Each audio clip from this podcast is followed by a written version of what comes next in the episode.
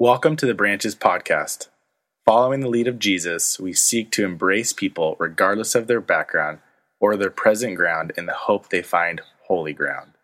We are a church for people who don't go to church. If you'd like to learn more about the reckless love of Jesus or our community of faith, please visit our website at branchesoc.com. It may look like we are in a living room, but we're not. We're in a warehouse, and it is freezing in here.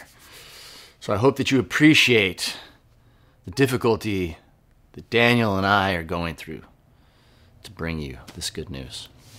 Just kidding. We're very blessed to have this space. It's pretty awesome.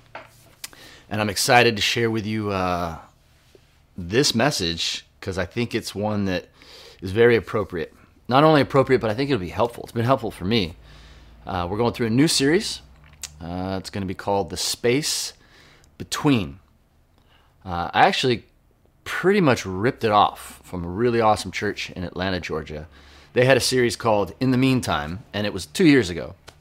And I thought it was really, uh, really well done the way they looked at Jesus' life and they looked at his teaching on how you live in the meantime. Um, and I, I don't even really know what that phrase means, in the meantime, but I know what it means to be in the space between, where you can't move forward and you can't move back. And although that series was two years ago, today it's very appropriate. Um, we're in the middle of this pandemic and all that comes with that. And you can't move forward and you can't move back. And so you're just waiting. Um, and because of the nature of the consequences of a pandemic, so many things are strained and pulled and you feel helpless. You're stuck. You're in this space and you can't change your circumstance. In fact, if you try to, you'll probably even make it worse. Some of the things that I know we are struggling with, some things that I'm struggling with, my friends are struggling with, family are struggling with, our church is struggling with. Um, one of them is, is relationships. Marriages are some people are like, I'm stuck with this person. and they've lost that um, that affection, that care, and they feel hurt and they feel trapped and they they, they don't want to get out, but they don't want to be in, and so they don't know how to deal with it. And then you have these these families that are just being ripped apart and divided and they can't get along and they they don't want to get help and they, they don't know how to they don't know how to function. Um, they're angry and furious with each other. And so they, some will pretend, some just won't talk with each other anymore. Um, a lot of people's financial situation is just blown up. Uh, maybe they've lost their job, they've lost their business. But what are you going to do? Go find a new job? there aren't any jobs. It's this tricky thing. You just feel like you're in this space where you don't know where to move. For others, uh, it started way before the pandemic with their health.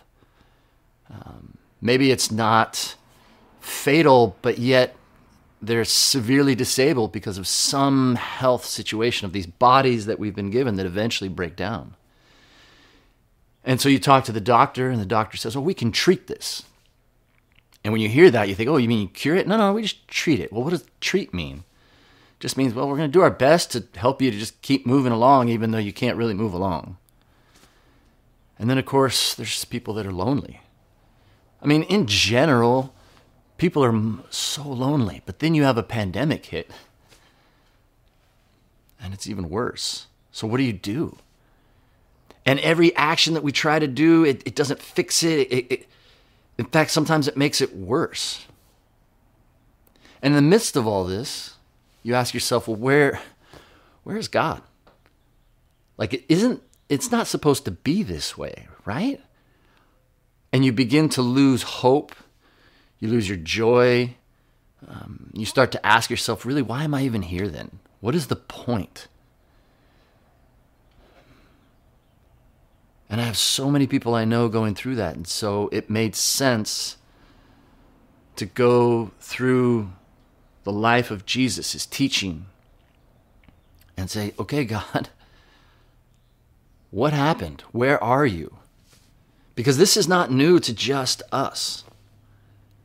In fact, one of the things that happens when you're in this kind of a situation, when you're in the space, you can think, well, what did I do wrong? Like, I must have done something to bring this about. Or maybe you look at it as, as maybe God's not angry with you, but maybe your approach is, well, maybe what is happening is that God is just absent. Maybe, maybe the faith that I had was falsely placed. Or, God, do you even care? Are you just apathetic? But if we look at Jesus, and Jesus said, If you've seen me, you've seen God. I and the Father are one. And so, if we want to know what God is like, we look at Jesus. And we see that Jesus had these really good friends, people he was close with, that he loved and he liked. Did he leave them in this kind of a situation? So, we're going to start by looking at uh, John the Baptist, or we'll call him John the Baptizer because Nowadays, when you say Baptist, you think, wait, was he Baptist? You mean he wasn't Presbyterian? You mean he wasn't Calvary Chapel? No, he was a baptizer. He would he baptize people. And there's a whole history behind that that we won't get into. But more importantly, let's talk about the relationship with John and Jesus because they weren't strangers to each other. In fact, they were some sort of cousin. They were relatives. John's mom, Elizabeth, and Jesus' mom, Mary, they were relatives. And so John's a little bit older. And in fact, when Jesus' ministry begins, John has already said, Look, I'm not the Messiah. I'm just preparing the way for the Messiah. And then when Jesus comes, John points to him and says, That is the Lamb of God that takes away the sins of the world. And Jesus, when he talks about John, he says, Why did you guys go out into the desert? Who did you go out to see? just some crazy man? No. John was talked about in the prophecies, Jesus says. So, John, how cool would that be to know that when you look at the prophecies in the Old Testament, or for them it was their testament, it talked about you. So, John knew who he was, but he also was humble enough to know who he was. And so, he's preparing the way for Jesus. And so, they had this, this mutual respect and friendship. And so then something happens to John. John is in a situation, he's in the space between. He is, uh, he's teaching, and he just speaks common sense because the leader of the area, Herod, has um, done something crazy. I'm not even trying to get into the the gymnastics of these relationships here, but I'll do my best. They're all named Herod. The woman's name is Herodias. It's actually his niece. And his brother, whose name is also Herod, um, is married to his niece. But then when his brother leaves, then Herod has an affair and marries his niece. This is a mess. It's obvious to anyone. And so John says, This is a mess. This is not the way it should be. And because of that, he was imprisoned. And so he's thrown into prison for telling the truth. And yet he's in prison, which is what the space between feels like, where you can't move forward, you can't move back, you're just stuck in this situation, waiting. And so when Jesus hears this, as we see here in uh, Matthew, when Jesus heard that John had been put in prison, what do you think Jesus did? It says he withdrew. He went to Galilee. Now, he didn't just go somewhere else, he went in the opposite direction. I'm right now here in San Clemente.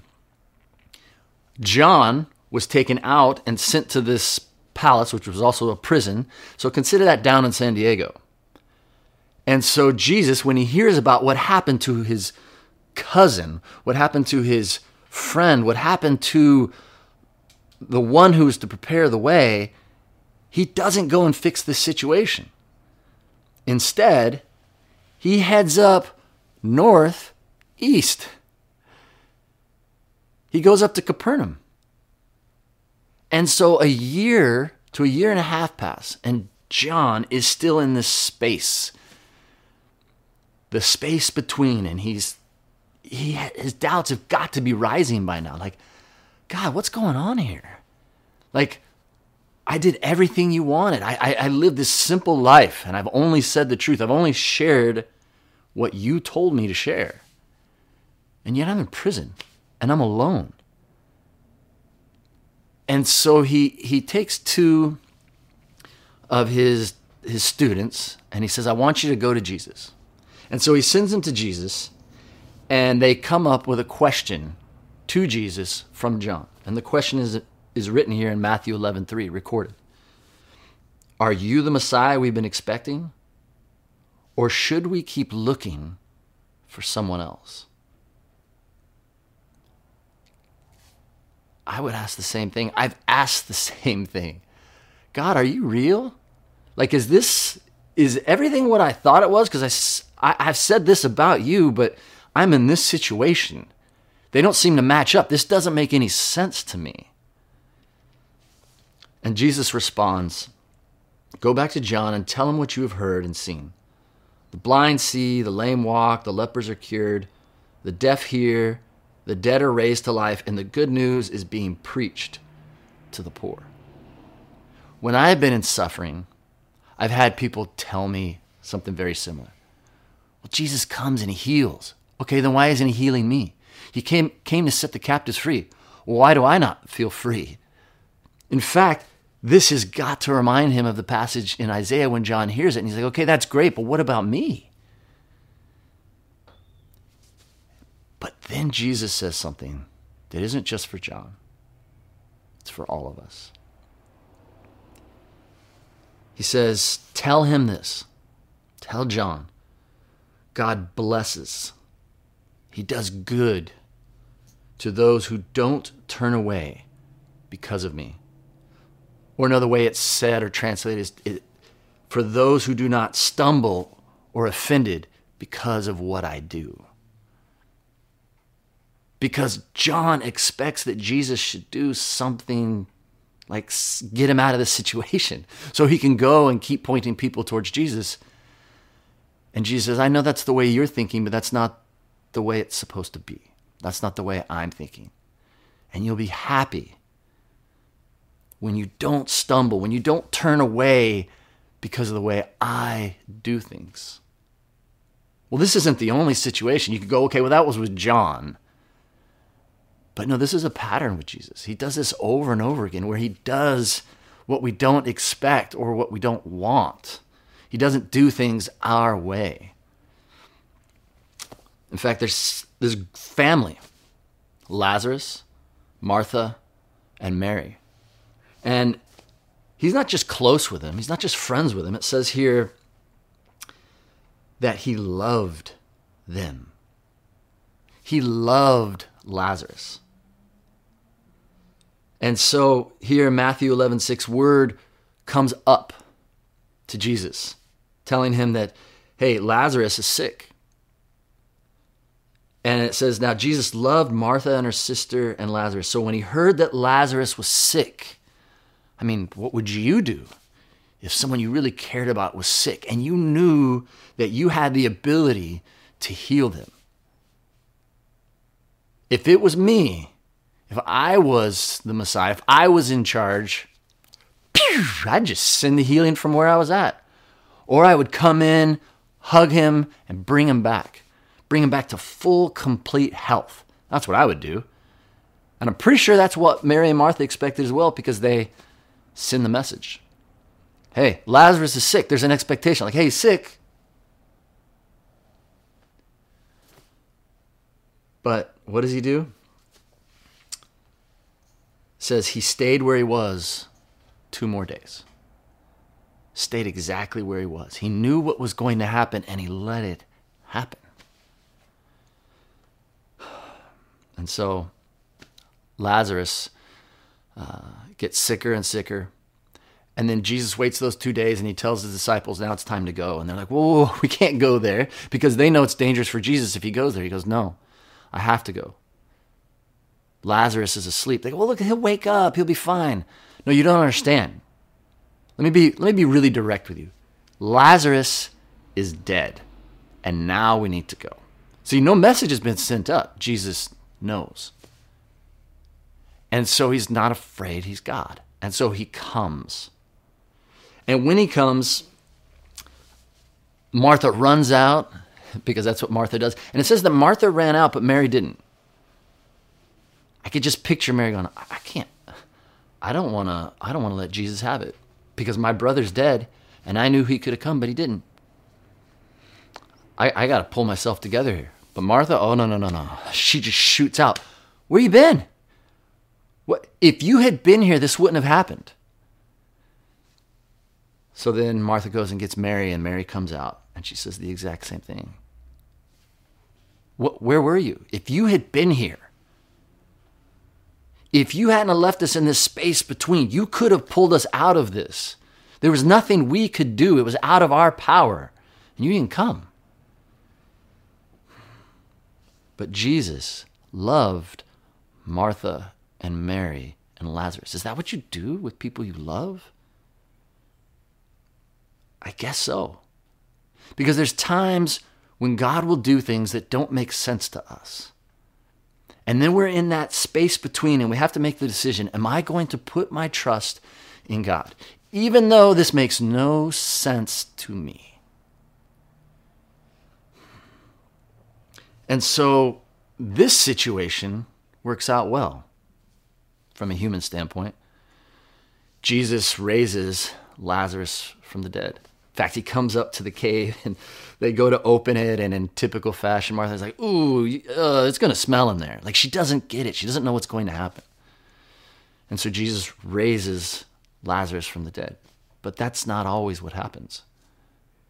John, remember John in jail? John,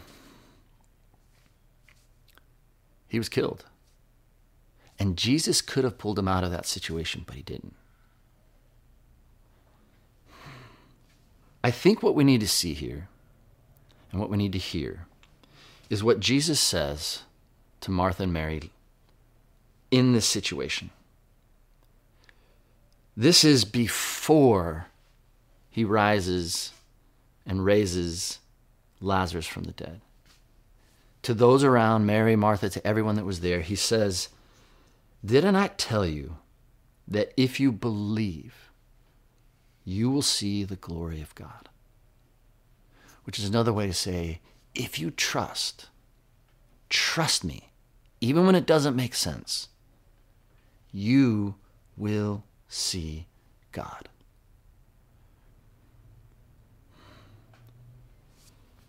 In my life, I've seen this. I've been in that situation like John, like Mary and Martha and Lazarus, and like you where I'm thinking, okay, God, then you're supposed to come fix this, right? You're supposed to make this right. But go and hold on to this truth right here. What do you do with this? My point is, is that I want you to know that you don't need to think that God is angry with you, that God is absent, or that God is apathetic. If you have put your trust in Him, then you can know that you will see God. That doesn't mean you need to like your situation. It doesn't mean that we need to um, appreciate it in the moment. And it doesn't mean that you don't have permission to be frustrated and angry. Jesus doesn't correct Mary and Martha for being frustrated. It's a normal human reaction. But remember that God knows what He's doing that God's ways, they're not our ways. And so I tell you, in the space between, if you believe and trust in God's ways, you will see God. And we need to hold on to that in times like this. Maybe right now that's not where you're at. Maybe you're like, I don't feel like I'm in the space between. Your time's coming. It's part of the human experience. So what do we do with this?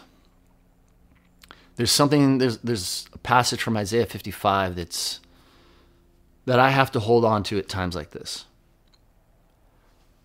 My ways are not your ways, and your ways are not my ways. God says, My ways are higher than yours. All through God's word, lean not on, lean not on your own understanding, but in all your ways. Turn to Him, and He will direct your path. Be still, which means put down all of your methods, all, of, all the ways you're trying to fix things. Be still and know that I am God. But yet, in the midst of this, knowing that His thoughts are not our thoughts and His ways are not our ways, it still feels sometimes cold. Like, Jesus, really? You're just going to leave John? You're just going to, you don't even move to Mary and Martha and Lazarus? You just stay there? Or in your own situation, really? You're just going to leave me hanging like this? Two weeks ago, I was reading this passage. Uh, not, not scripture, I was, I was reading from somebody else. And they were talking about a man that lived a long time ago. Um, and this man tried to, to, to please God. He was doing his best. This was in the 1700s. And he just reached a point where it felt like treachery, like he was uh, working for God. And so he would wake up early in the morning and pray and he'd read his scriptures. He did all the things he was supposed to do because he thought if I do all the right things, then God's going to bless me and then God's going to help me. I just have to do what I'm supposed to do and then it's an exchange. I do this, God does this. But it didn't work out that way. And he started to despair and get frustrated and he was he was out. I don't know where he was when he heard this but he heard somebody reading. And in fact he wrote down the exact date and the exact time that he heard someone else reading this passage from martin luther. It was may 24th and it was 1738 and it was 8:45 p.m. How's that for specific?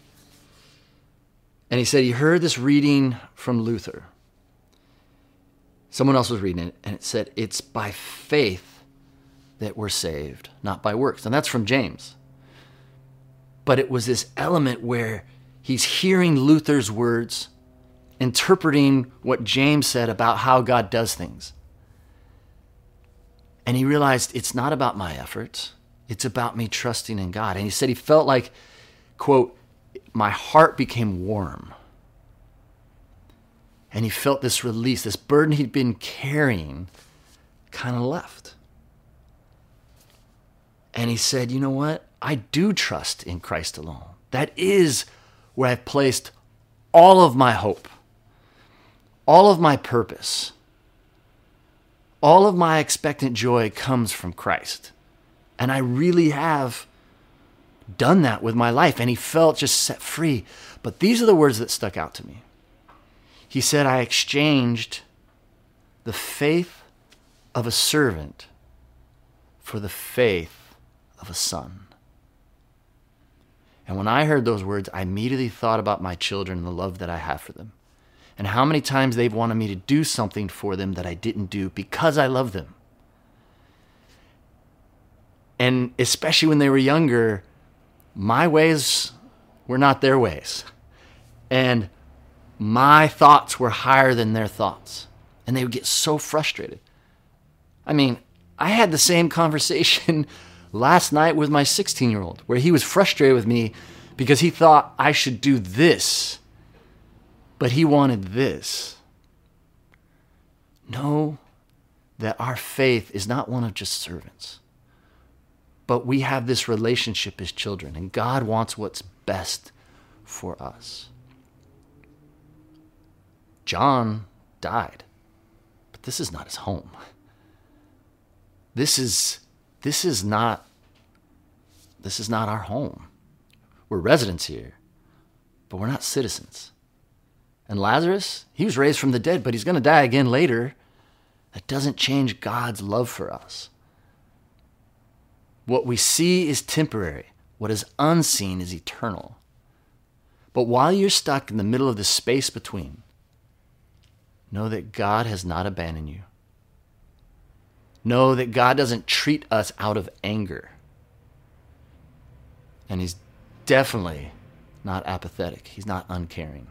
So we can move forward with joy, we can move forward with hope, and we can move forward with purpose, knowing that we are the children of God.